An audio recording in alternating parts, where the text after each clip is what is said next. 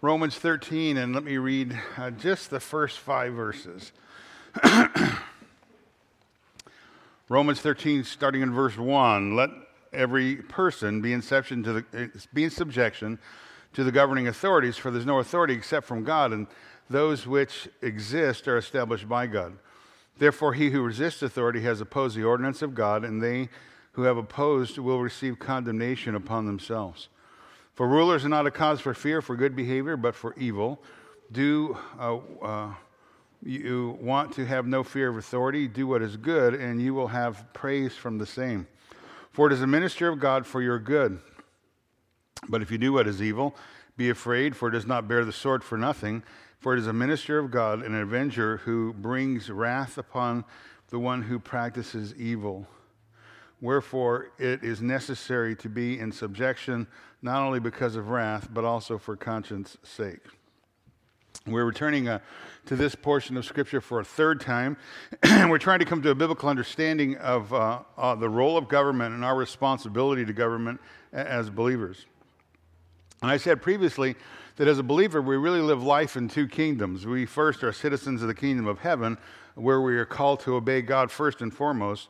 And then, secondly, as citizens of the kingdom of men, uh, we're, commi- where we're commanded by God to subject ourselves or submit ourselves to earthly rulers. So we have to think carefully and very biblically uh, about our role in each of these spheres in which we dwell and, and think biblically on how we relate to those in authority over us. And again, I, I, the, the, issue is we need to think carefully and biblically, uh, not from a North American standpoint, not from uh, being citizens of the United States, but from the viewpoint of being citizens uh, of the kingdom of God. What is our responsibility biblically towards authority?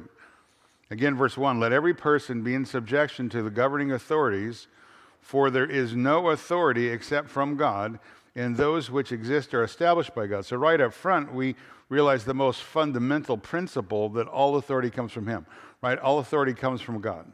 Uh, you go back to Genesis uh, chapter 1, verse 1. In the beginning, God, right?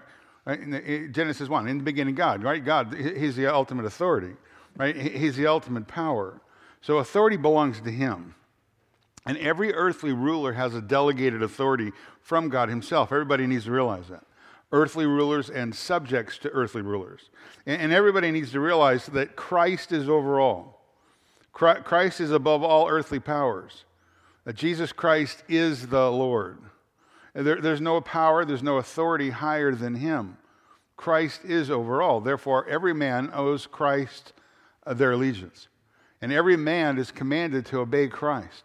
And all men need to understand that. that. That's a statement of fact across the totality of mankind. Christ is over all. Doesn't matter whether you believe it or not, you should, but that's the reality of things. All men are accountable to God, all men are accountable to Christ. And, and, and the call by Christ when we take the gospel into the world begins with an acknowledgement of that very fact. Uh, Matthew 28, verse 18, Christ, uh, Jesus came up and spoke to them, that's the 11 disciples, saying, All authority has been given to me in heaven and on earth.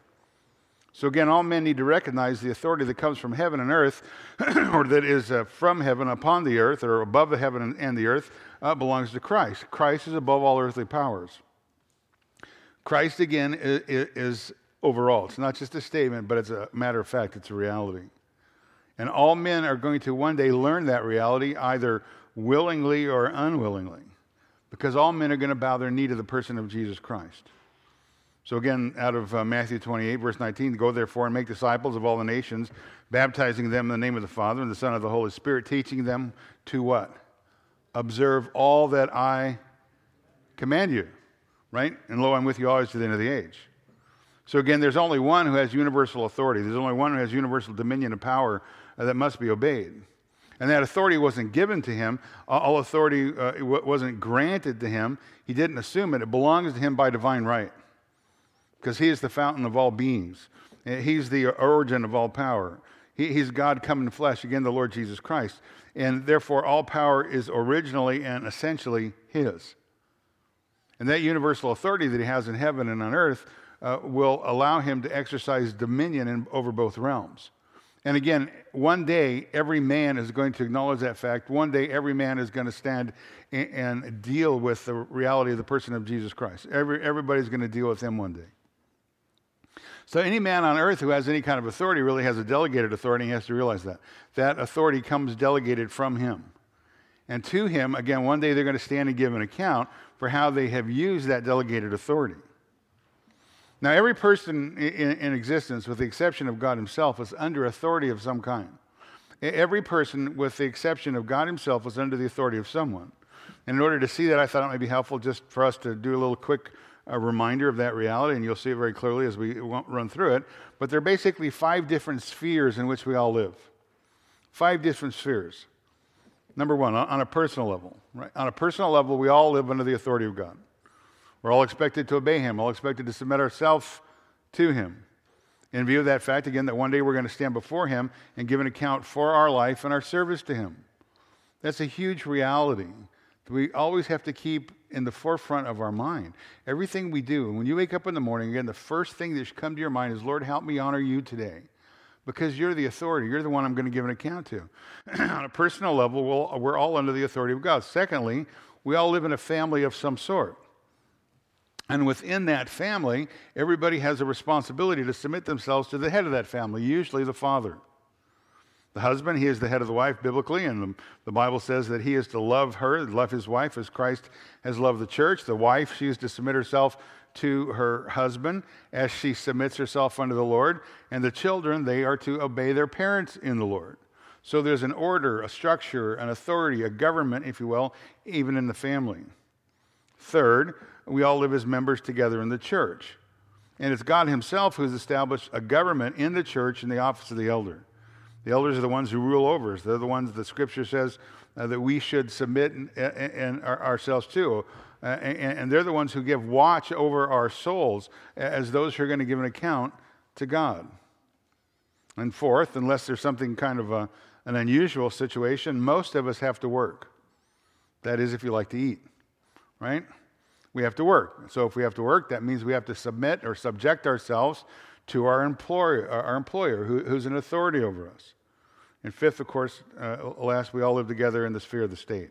We all live together under the, uh, the, sphere of the state. So we live, all of us live under a government, whatever form it might be, whether it's the government we live under or the government of Canada or Ethiopia or wherever, it doesn't matter. We, everybody lives under the authority of a government, whatever form it might take, and everybody has a responsibility to uh, submit themselves to that authority over them.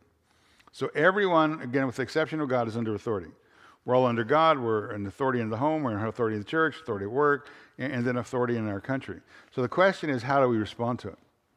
Now, last time uh, we saw that the Bible commands us to demonstrate a heart attitude of being in subjection to those who are over us in authority. Again, verse 1 let every person, it means literally every soul, and, and what he's basically saying is without exception. There's no exceptions. Let every person, every soul be in subjection to the governing authorities, for there's no authority except from God, and those which exist are established by God. And I told you, being subjection is hupostasso uh, in the Greek. It just means that we're to line up under, we're, we're to subordinate ourselves to, we're to yield, we're to voluntarily submit ourselves to those in authority over us. It's a present passive imperative verb, which just means presently that we are to continually in action, uh, presently, currently in, be in this process of, of submitting ourselves. It's passive. It, it suggests, again, there's a voluntary subjection of oneself to the will of the other, uh, of another, and then it's imperative, which just means it's a mood of command. So this is what God wants us to do. Constantly, presently, voluntarily, by way of command, subject ourselves to the ruling authorities over us. So that's what the Roman Christians were to do, and that's what Christians everywhere are to do. No matter, again, what, co- what country they come from, presently, continually, actively, voluntarily subjecting or placing themselves under the authority that is over them. And we're to submit not necessarily, uh, submit not necessarily because the person uh, over us is in and of themselves worthy to be submitted to or subjected to, but we're subjecting ourselves to those in authority over us because by doing that, we are honoring God and, and obeying His word. So we line up under the authority above us, and when we do that, we realize that, king, that Christ is king, right? God is king over all. He is the Lord over the, over the entire earth, the ultimate authority. Again, all earthly authorities have a delegated authority that comes from him. And all earthly authorities are going to be held accountable by him to how they've used that delegated authority. So, again, earthly rulers biblically are ministers of God, meaning they represent him, and they're going to be held accountable to him. Because everyone, including earthly rulers, civil governing authorities, are all under God's ultimate authority, and they'll be held accountable to give uh, uh, account for how, again, they've exercised that authority right? And because all earthly rulers are under the ultimate authority of God, they're not to govern by their own whims, desires, or hardened consciences. But they have to operate under the instruction that has been left for them by God because, again, they're going to give an account. And God is going to hold wicked rulers accountable for their wickedness. And when we have a heart attitude of submission, biblical submission towards authority, what we are doing is we are acknowledging that God is sovereign. Right? We, are acknowledging that God is sovereign, not over the, over the affairs of our life, the affairs of men, but He's sovereign over the governing authorities. And again, with the heart attitude of biblical submission towards authority, it's acknowledging by us, again, the sovereignty of God, that God is able to accomplish His will through whomever He may have placed in a position of power or authority, whether they be a good ruler or a bad ruler, a good ruler or a wicked ruler.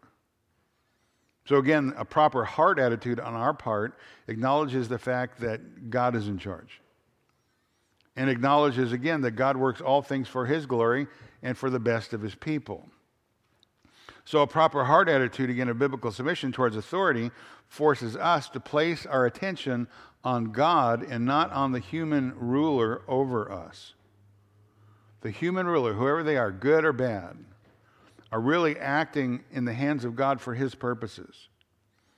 And when we forget that God is sovereign, we tend to become bitter and angry with earthly rulers. I mean, I, I can't ever think of a time that there's been so much uh, uh, nonsense back and forth between this ruler and that ruler and this. Ruler. I mean, it's just non-stop, unending, right? And we get our focus on I don't like this guy, I like that guy, I don't like. They're they're irrelevant to a certain extent. God is the one who's sovereign. And again, when we take our eyes off God, we look at men, we become bitter and angry, forgetting that God works out his purposes through whoever is the earthly ruler. Now, Joseph, I think I told you, he's a classic example in the Old Testament of a guy who could have been tremendously bitter when you stop and look at his life and how he was mistreated by his brothers and lied about and slandered and falsely thrown into prison and then forgotten. But when the whole thing comes to a conclusion, the whole story comes to a conclusion, he's reunited with his brothers, uh, he, he, who uh, again started the whole ball rolling, as it were, by selling him into slavery. He gave them a, the divine perspective on the entire situation. And he demonstrated an attitude of understanding biblical authority and divine sovereignty. Right? Genesis 50, verse 20. He says to his brothers, As for you, you meant it for evil against me, but God meant it for good, in order that he might bring about his perfect, this present result to preserve many people alive. Again, the issue is God is sovereign, full stop. End of paragraph, exclamation mark, big gap to the next statement, right? God is sovereign. And we don't, we don't have access to the mind of God. So all we have access, access to is the Word of God. And again, we need to think biblically and we need to believe what the Word of God says, or we what? Struggle. One of you was awake this morning. Good. Right? Didn't I say that this morning? Those are options in life. We either believe what God says to be true or we struggle.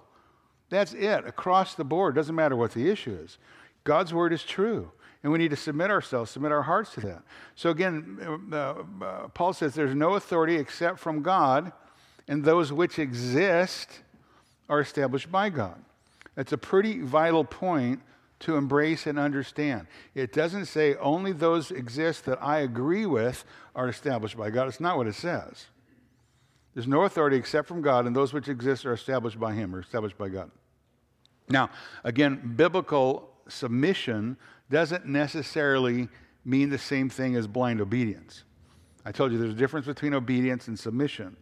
Obedience deals with performance, submission deals with the attitude of your heart. Right? Uh, uh, obedience deals with performance. You either do it or you don't do it. But submission deals with the attitude of your heart. How do you relate to that governing authority over you? What's your view of God in the whole situation uh, of authority? So there may be times that you cannot, as a believer, obey an authority over you. And then when you come to that position where you just say, I can't do that, again, your refusal to obey the authority has to still be done with a hard attitude that respects the office to which that person holds. Now, I'm going to address eventually the biblical reasons why there may come a time that you cannot obey the authorities over you, but that time's not tonight. I, I thought it was going to be when I first sat down this week and started working through this, but, but we have too much to consider. And so I thought we, we just got to work our way through the principles first before we start running all these little tangents because everybody wants to know when is it okay that I disobey because I don't like these people. I, I got it. I, am with you.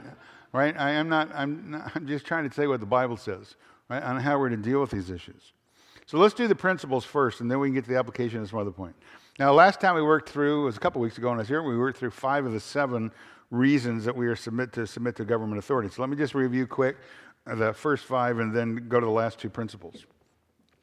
So, five reasons that were given here in the text by Paul why Christians are to submit to human government. Again, verse 1 let every person be in subjection to the governing authority. So, reason number one is government's ordained by God. Government's ordained by God, or government is by divine decree. For there is no authority, he says, except from God, and those which exist are established by God. So again, human government is ordained by God. It exists for the benefit of society. Uh, Psalm 62:11, all power belongs to God. All power belongs to Him. Everyone in the universe is in absolute subjection to God and His authority. Uh, any kind of power that a person or a group of people may have on an earthly realm is divinely delegated authority. Again, it comes from God. God in His wisdom has permitted men to use delegated authority over the realm of mankind to govern here on the earth. Right? Uh, the Lord is sovereign again over the affairs of men. Uh, he's well aware of what's going on in the world, uh, in a fallen world that's uh, greatly again influenced by uh, uh, the, the ruler of this world system, Satan himself. Therefore, what you get through the history of mankind, of men ruling over other men, is at times you get some very poor governments right? Perhaps even at times governments that are highly influenced uh, by demonic forces. But God is still sovereign, without exception, without limitation. God is in charge. Now, again, all power comes from Him, all authority comes from Him, all authority amongst men is delegated. And again, how well or how poorly men use that uh, delegated power uh, and authority is a completely different issue. But again, the point number one is all authority, all power comes from God Himself and God alone. He's instituted human government by decree as part of his plan to deal with a fallen mankind for the betterment of society. And again, while we may at times not understand why God allows uh, the worst and wicked governments and rulers to exist, we know that He uses them for His sovereign purposes to promote His glory. Sometimes God allows wicked rulers in order to punish wicked nations, right? And, and He allows evil to be displayed in contrast to his perfect goodness. Right? If men don't like what's going on in the world, then go to the righteous one who has all righteousness and holiness. But evidently, men like what's going on in the world because all they do is perpetuate confusion and chaos and evil. They complain about it, but they don't change because they will not bow their knee. And again, ultimately, God's the ultimate authority. Right? It's God is the ultimate authority. Human government exists, but also what goes on in the church exists under God's sovereign rule, right? And we'll get to that at some point in the future. Secondly, the second reason why we as Christians are to submit to human government is that resistance to human government is rebellion against God. Verse 2 Therefore, he who resists authority has opposed the ordinances of God. So, government is ordained by God. He's instituted it for uh, fallen mankind, and rebellion against it is direct rebellion against God Himself, the one who established human government, human authority. And again, that word resist basically means to arrange yourself in battle against. So, in essence, what you're doing when you are resisting authority, you're setting yourself up to do battle against God. You're opposing God, which is probably not a very good position to put yourself in. Because God is the one who has appointed every government and every nation that's ever existed in the world. He's the sovereign. He's the one who determines the rise and the fall of the nations. He's the one that determines how long they exist at appointed times. He, he's the one who, who uh, specifically uh, designates the geographical locations and their boundaries in which they're going to function and exist. The system, the form of government, really isn't as important, again, as the heart attitude of the believer in submission, obedience, whenever possible, to the ruling authority over top of us. Again, we, to re- realize that Christians, uh, uh, uh, if we resist the government, uh, again, we're in rebellion against him. Right? If he's sovereign, he controls everything rulers, nations, times, etc., and so forth. The third reason that we as Christians are to submit ourselves to uh, human authority is that those who resist human authority or human government are going to be punished. Those who resist human authority are going to be punished, verse 2. Therefore, he who resists authority has opposed the ordinances of God, and they who have opposed will receive condemnation upon themselves. So, again, since government in general exists by divine decree, to oppose government is to place yourself in rebellion against God. If you resist the government, if you resist government authority, you can expect to be punished by the government itself for its rebellion, for your rebellion. Right? If you, if you rebel against governmental authority, you can expect to be punished by that, by that government, right? Break the laws of the land, expect to be punished. That's pretty simple.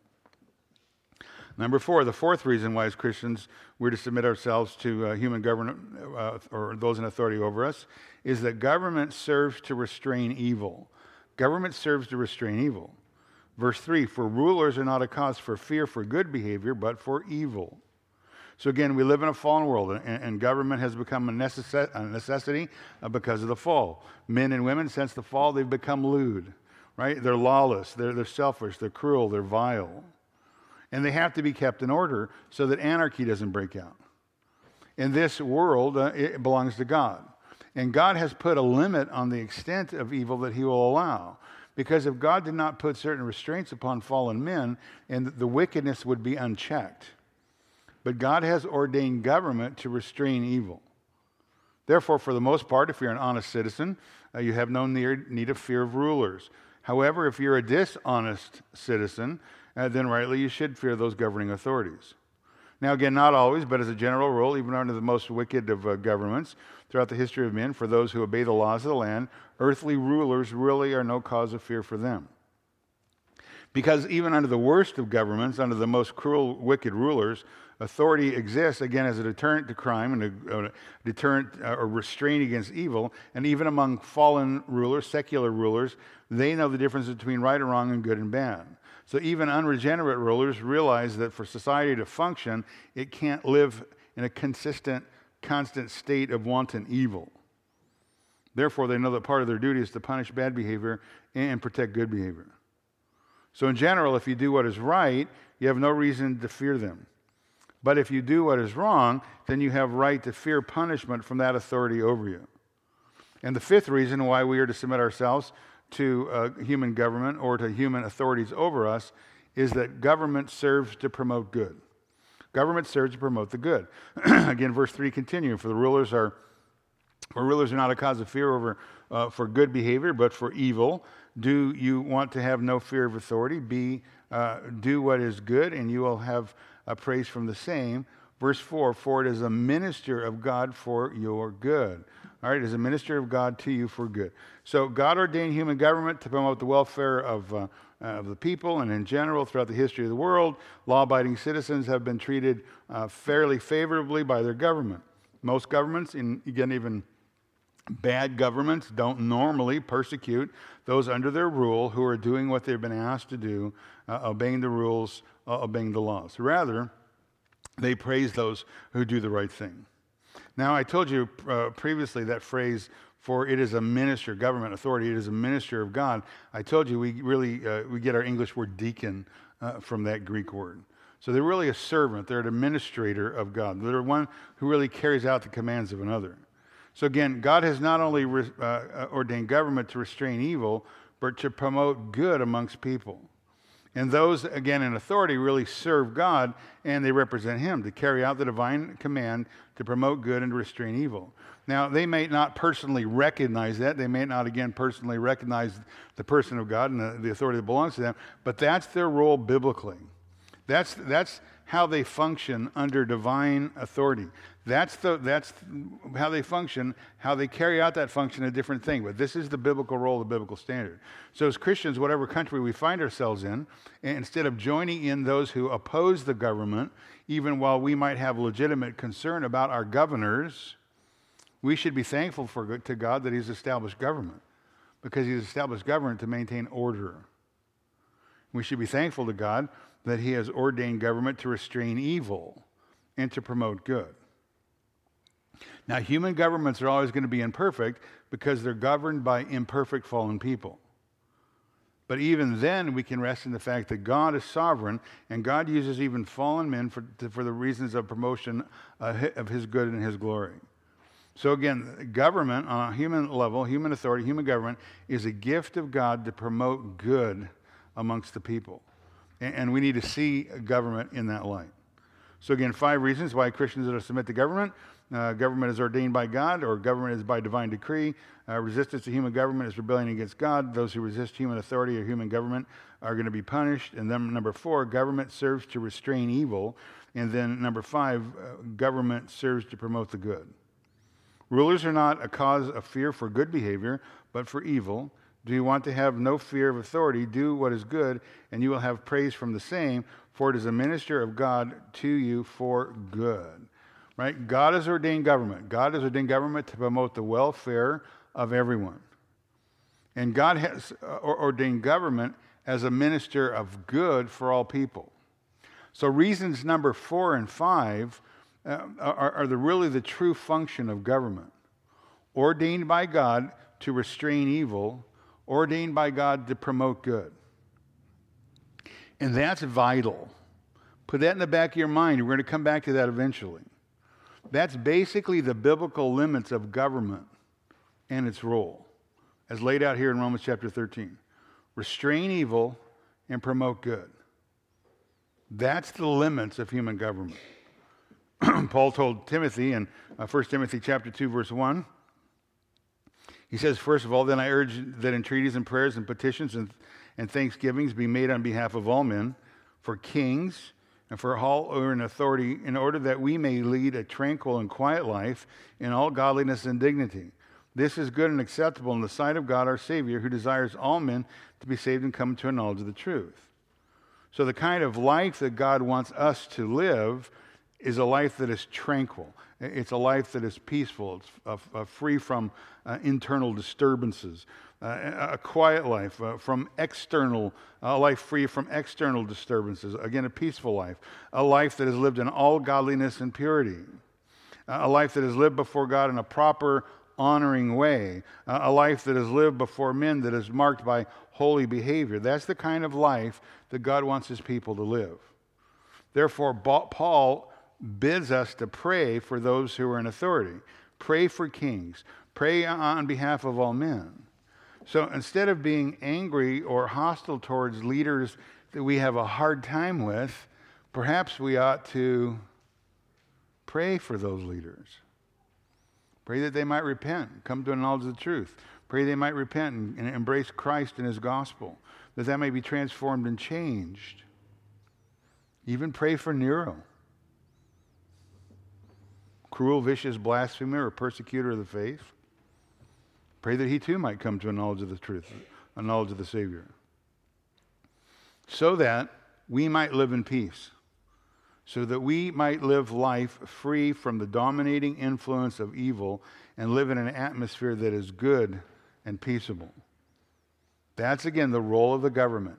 Keep the peace, right? Promote good, restrain evil. Keep the peace, keep law and order. And our role uh, as again, those who know the Savior, is to pray for those in leadership, pray for those in our positions of authority. Again, that they would know the Savior, that they'd come to a knowledge of the truth. So, again, instead of picketing and protesting, perhaps we should pray more. Spend more time praying that God would open blind eyes to receive the truth, that we might be able to read our Bibles and worship and speak to people about the Lord in peace. So, a gentle and a humble spirit acknowledging the sovereignty of God over the affairs of men, with a compassionate heart for the lost, that would go a long way for us to try to get along as citizens of two kingdoms. And again, there's great rewards for us as Christians when we submit ourselves to the government and live lives that are exemplary, right? In society, uh, uh, we, uh, we, we keep the law. We try to encourage others to keep the law. Again, we do that because we want to be obedient to God and we want to live a quiet and orderly life. So that, again, those in authority over us are pleased in the role that God has uh, placed them in.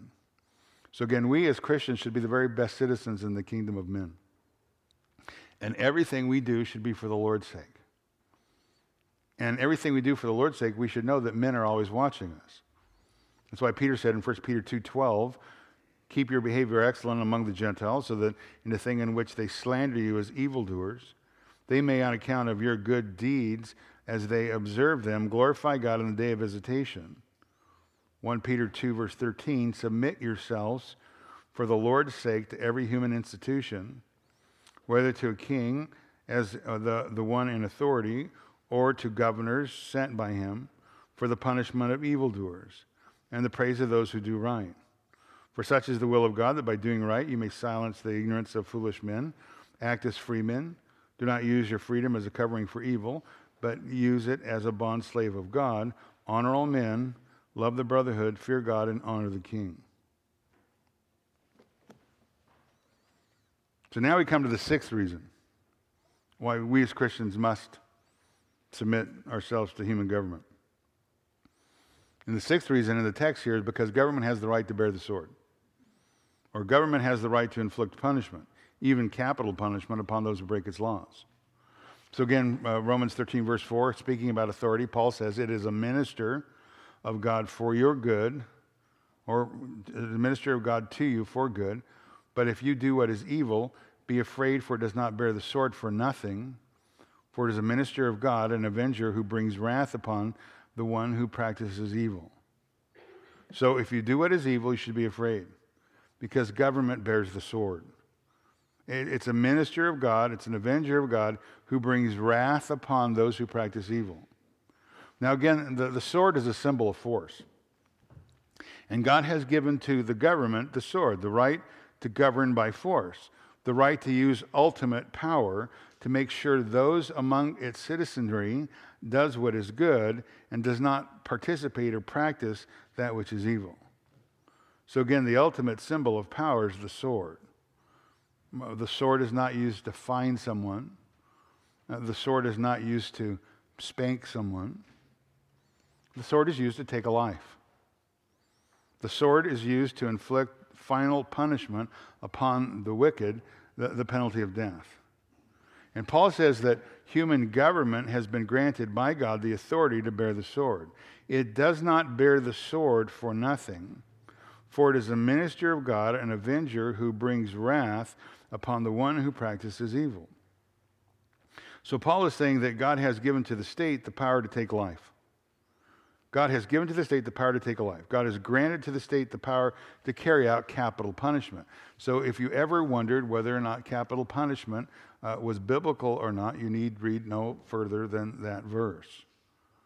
God has ordained government again in a fallen, wicked world. He's empowered government with the power all the way up to the place where they bear the sword. They have the power to put to death evildoers.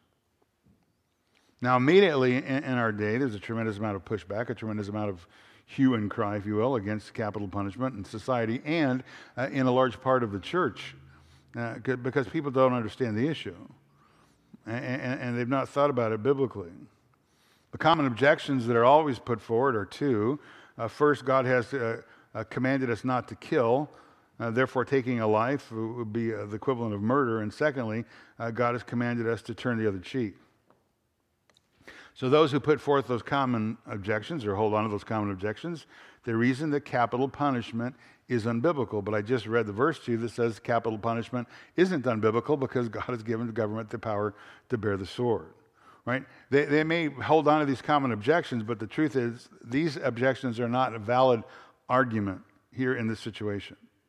Now, in the Old Testament, you're aware of this, that God ordained or prescribed uh, the death penalty for a number of different uh, issues. Uh, the death penalty was prescribed for murder, for striking one's parents, for blasphemy, for witchcraft, for any other kind of involvement in the occult. Uh, the death penalty was uh, prescribed in the Old Testament for false prophecy, for rape, for immorality, for homosexuality, kidnapping, idolatry, blasphemy of, uh, uh, of the Sabbath.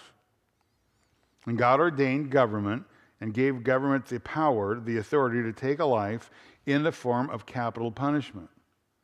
Genesis chapter 9, verse 6.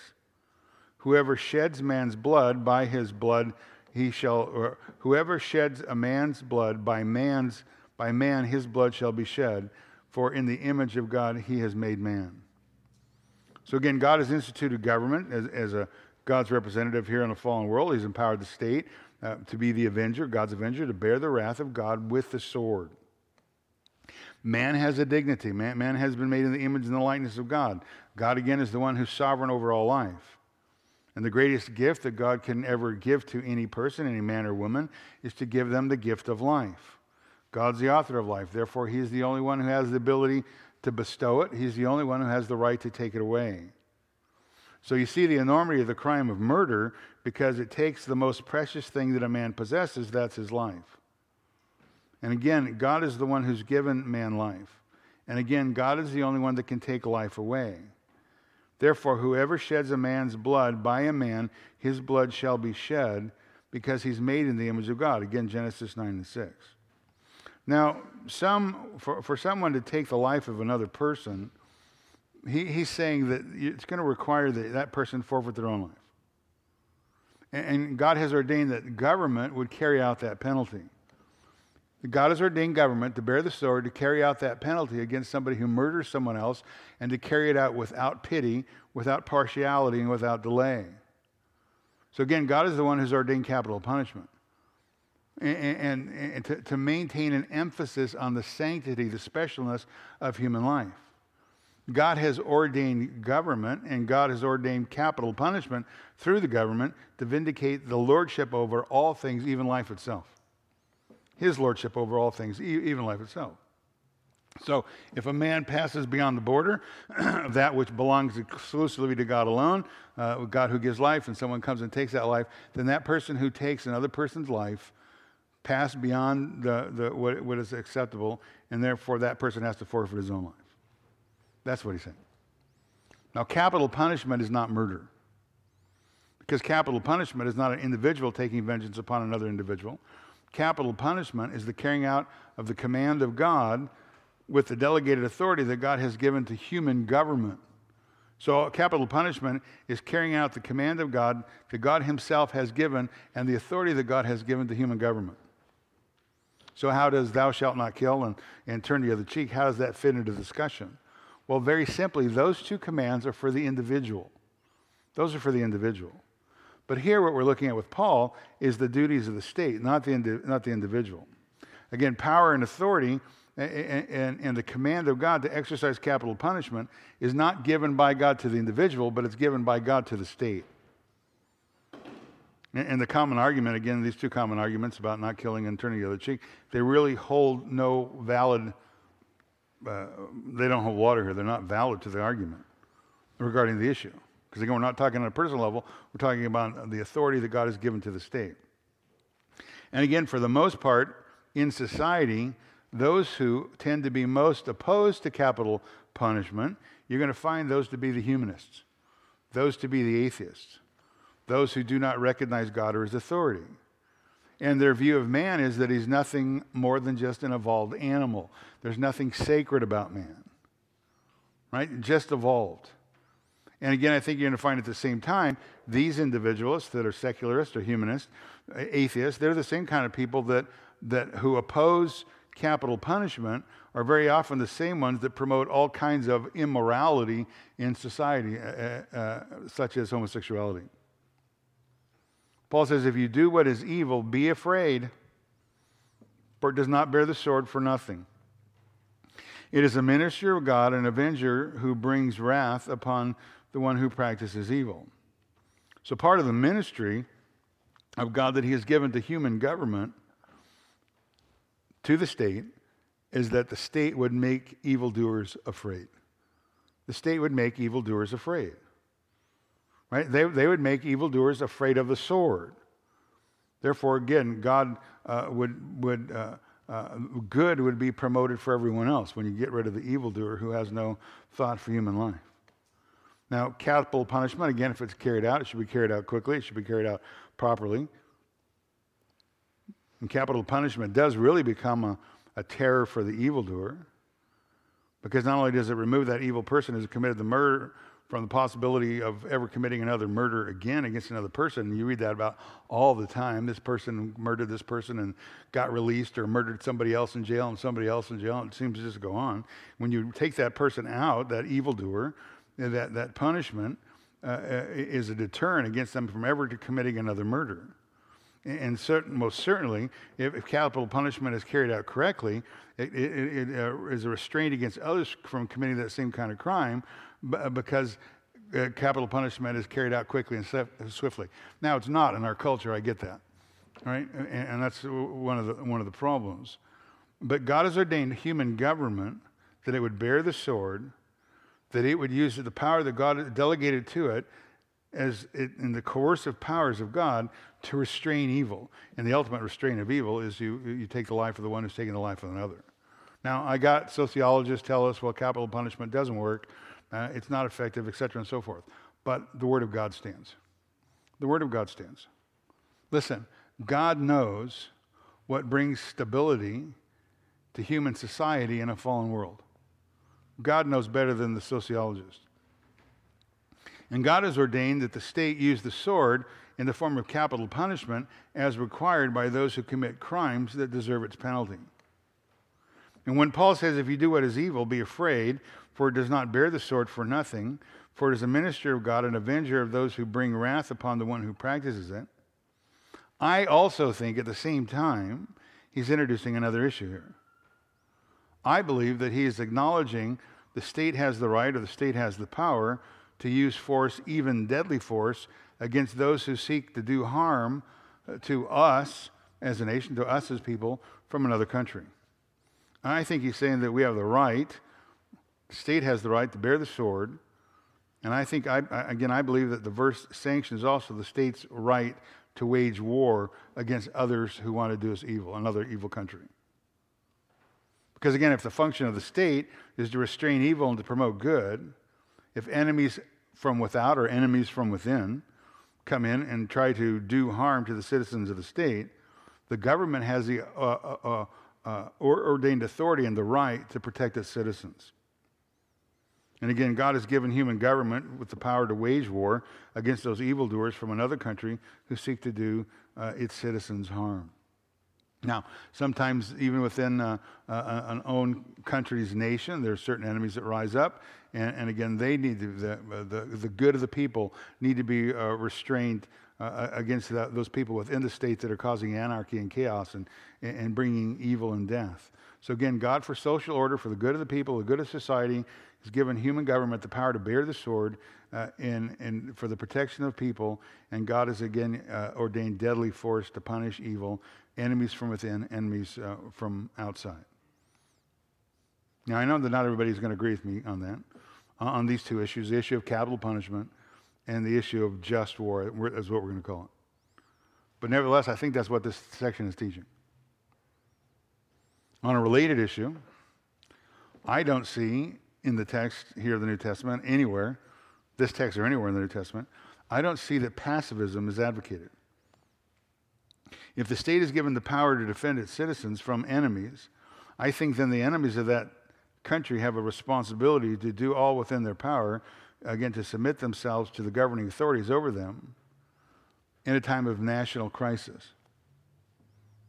So I would take that to the position of that even as Christians, if we're at war with another country or war another, with another country breaks out, we as citizens of this country and, and this country should happen to reinstate the draft. You can look that up for you people who are too young to even know what that is. But if God would, if the country would reinstate the draft and conscript people into the army, those who are in this country were called to serve, I think a Christian should go because that's what the governing authority authorities asked us to do. And I think that Christians should be the very best soldiers in the entire military because they ultimately serve their king, which is the Lord. I see nothing in the New Testament that says that as Christians we have a right to contract out of the state just because the state goes to war. I see nothing in the teaching of the New Testament that suggests it would be wrong for Christians to be in the military. So, again, all through the Old Testament, you see time and time again the nation of Israel uh, was at war, carried off uh, by God Himself uh, the command to go to war, to, to put certain people to death, and in some cases to exterminate an entire population uh, because of their wickedness. So, God used the nation of Israel as His instruments of righteousness, as a minister and avenger to bring His wrath upon a wicked people. Now, again, the pacifists would come and completely disagree. I got that. The, the pacifists would say that this is an Old Testament teaching, this has nothing to do with the New Testament, the teaching of Christ. The pacifists say uh, completely something different. Uh, uh, the Old Testament teaching has nothing to do with the New Testament Christian. Uh, therefore, on those grounds, the pacifists would hold that war of any kind, retaliation of any kind, involvement in any kind by the, by the Christian is not biblical. Right? That's something the Christian should never be involved with. Now, I'm not going to discuss the issue of war any further than I've already said, but throughout the history of the church, there's been a great deal of discussion uh, uh, and debate on this issue, uh, on the matter of what is a just war and the Christians' in- involvement in, in war. So, again, I'm not going to take time to go into all of that to any greater level than I already have stated, but consider this. Since the function of government is to restrain evil and to promote good, certainly war must be at times just when the safety and security of people are violated by evildoers outside the state. If the state has the ability to bear the sword, to maintain peace and order, to restrain evil and to promote good, if God has ordained government to maintain law and order within the state, certainly He has given the government the same power to deal with external relationships to the state. So, government for, uh, is for the good of the people, for the restraint of evil, Consequently, when other people come and try to intend to bring harm uh, upon us or destroy our life, and, and the state has the duty to protect the interests of its citizens. Now, again, when you look at the New Testament, I, I don't see how you can come up with a doctrine of pacifism to let evil reign, to let evil have its day. Now, I will acknowledge the fact that some people, and even people who are good people who call themselves evangelicals, believe they have found a way to justify that, but I don't see it. I don't see anything in the New Testament that makes me believe that Christ himself, I don't see anything in the New Testament other than Christ himself accepted uh, in totality the entire teaching of the Old Testament. Right? He, he, he accepted the whole of the Old Testament. And I don't see any indication that he any, had any reservations or ridiculed anything that it taught. I, I don't see anything in, by any way that indicates that he was in disagreement with the nation of Israel and the role that God used for the nation of Israel as an avenger against wicked people. I, I, see no information that would suggest to me that there are two gods. You've heard the argument two gods. The God of the Old Testament is a God of wrath and, and, and anger, and Jesus is the God of the New Testament. He's a God of love right? He just teaches us to love everybody, whatever they do to you. But that's liberal teaching. That's not biblical teaching. It's unbiblical teaching. Because the reality is there's only one God. There's only one God. He's the same God, Old Testament, New Testament. And while Christ does teach on the individual level, we're to love our enemies, the discussion here with Paul is the discussion with reference to the state and the state's responsibilities.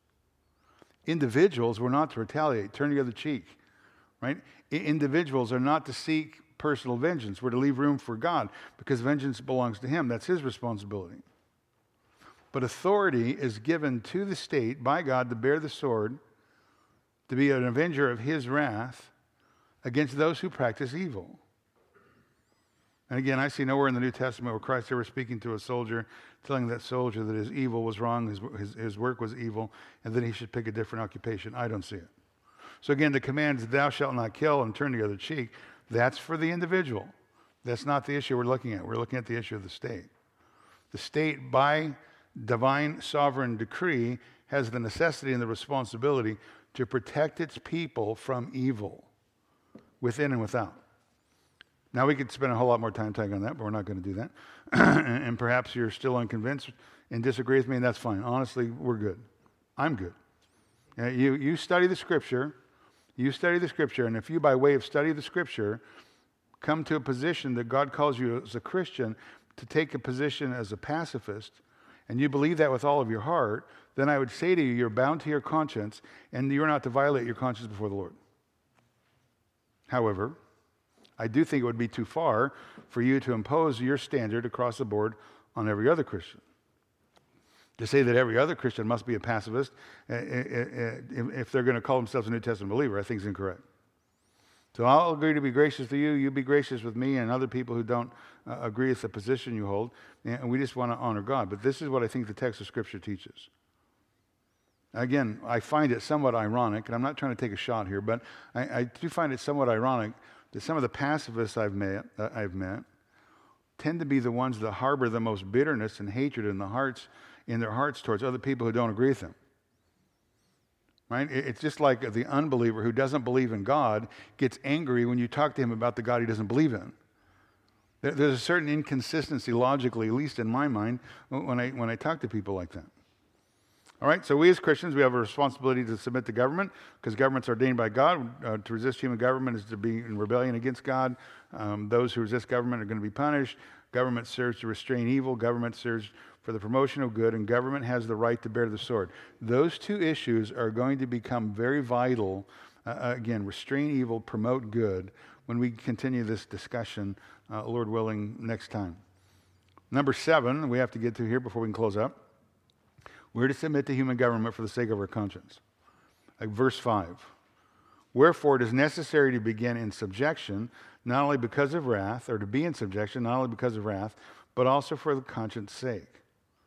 So we should submit to human authority for all the reasons I just laid out. And we're to be in subjection not only because of the fear of the consequences, but we know that being in subjection to government is really the right thing to do. So, uh, Paul's talking to people who were not believers. Now they're converted and they start to come to understanding the truth, to the way things are. They understand the nature of things. Remember, one of the things I told you, one of the reasons he writes this is because within the Jews, there's a certain kind of mentality that we're going to get rid of this government. We're not going to have humans rule over us. Certainly not these Romans, right? See, all these people running around shooting or killing people with swords, you know, uh, causing insurrection. And, and, he's, he's writing in part of the response to that. So he's saying, look, now that you become a Christian, now that you understand the truth, now that you understand the way things are, the nature of things, now that you're no longer ignorant, now that you understand the command of God, every, that every person is to be in subjection to governing authorities, you understand the reason because there's no authority except from God, and those which exist are established by God. You understood the explanation that those who resist authority are really opposing the ordinance of God, therefore they're going to bring condemnation upon themselves. You understand that God has set government up for the good uh, of the people, therefore rulers are not a cause for fear of good behavior, but for evil. And if you want to live your life in, uh, in this world without fear of authority, uh, then you need to do what you know to be the right thing to do right? You need to you need you know that that if you do what is good, uh, you're going to have uh, praise from the government because it's a minister of good, as Paul says. You understand these things. You understand that uh, that uh, if you're evil, you practice evil, then you're going to be afraid. You should be afraid because uh, the government is going to bear the sword uh, against evil. He's a minister of God, an avenger of God, brings his wrath upon those who practice evil. So you understand all of that. You understand the necessity of being in subjection because it's the command of God, the right thing to do, and because it's an appeal to your conscience now biblically informed, Christ controlled. So to go against authority is to go against your conscience, and you don't want to do that. Right? A biblically informed conscience, you now understand that to go against authority is to go against your own conscience. I'm not, I'm, I'm worried a little bit about going against the government because I don't want to be, I don't want them to bear the sword or any kind of wrath against me. But the bigger issue is I don't want to violate the word of God. Right? I, want to, I, I want to, not violate my duty to God. I, I don't want to violate my conscience. So, for those sake, uh, not violating my conscience, wherefore it is necessary to be in subjection not only for wrath, I fear punishment, I don't want to be fined, I don't want to go to jail, I got that, but also for conscience sake. He's saying, look, violating your conscience is a bigger motivation than the fear of punishment. Because everything we do in life should be what? For the glory of God. Every time you get up, every morning you get up, you say, Lord, help me to honor you this day and everything I do. Help me to live the best life possible. I, I thank you that when I fall and fail, and I'm going to do that, you haven't, that Christ has, the one who uh, establishes my relationship with you, not my performance, but what the person of Jesus Christ has done. Therefore, I want to give this day to you, and I just want to honor you the best of my ability. All right, our Father and our God, we're thankful for our look here at these verses in uh, Romans chapter 13. We're thankful for the truth that is contained in this passage of Scripture. And we're thankful for your word, and your word is truth. So, Lord, help us to obey your word. Help us to have your word uh, hidden uh, in our heart. Help our desires to be to honor you first and foremost and, and uh, love you in everything that we do. We do love you. We do thank you for our day of worship uh, the, the morning worship this afternoon's, this evening's worship. We just thank you. You're so kind to us. And help, us to live as light in a dark world. Help us to be hope to the nations uh, that are deceived by Satan and his lies. Help us to be men and women of the truth, to love your truth, to be guided by your truth, proclaimers of your truth in, in a manner that is compassionate with the same compassion and love that you've shown us through your Son, uh, Jesus Christ. Honor yourself, uh, I pray in Christ's name. Amen.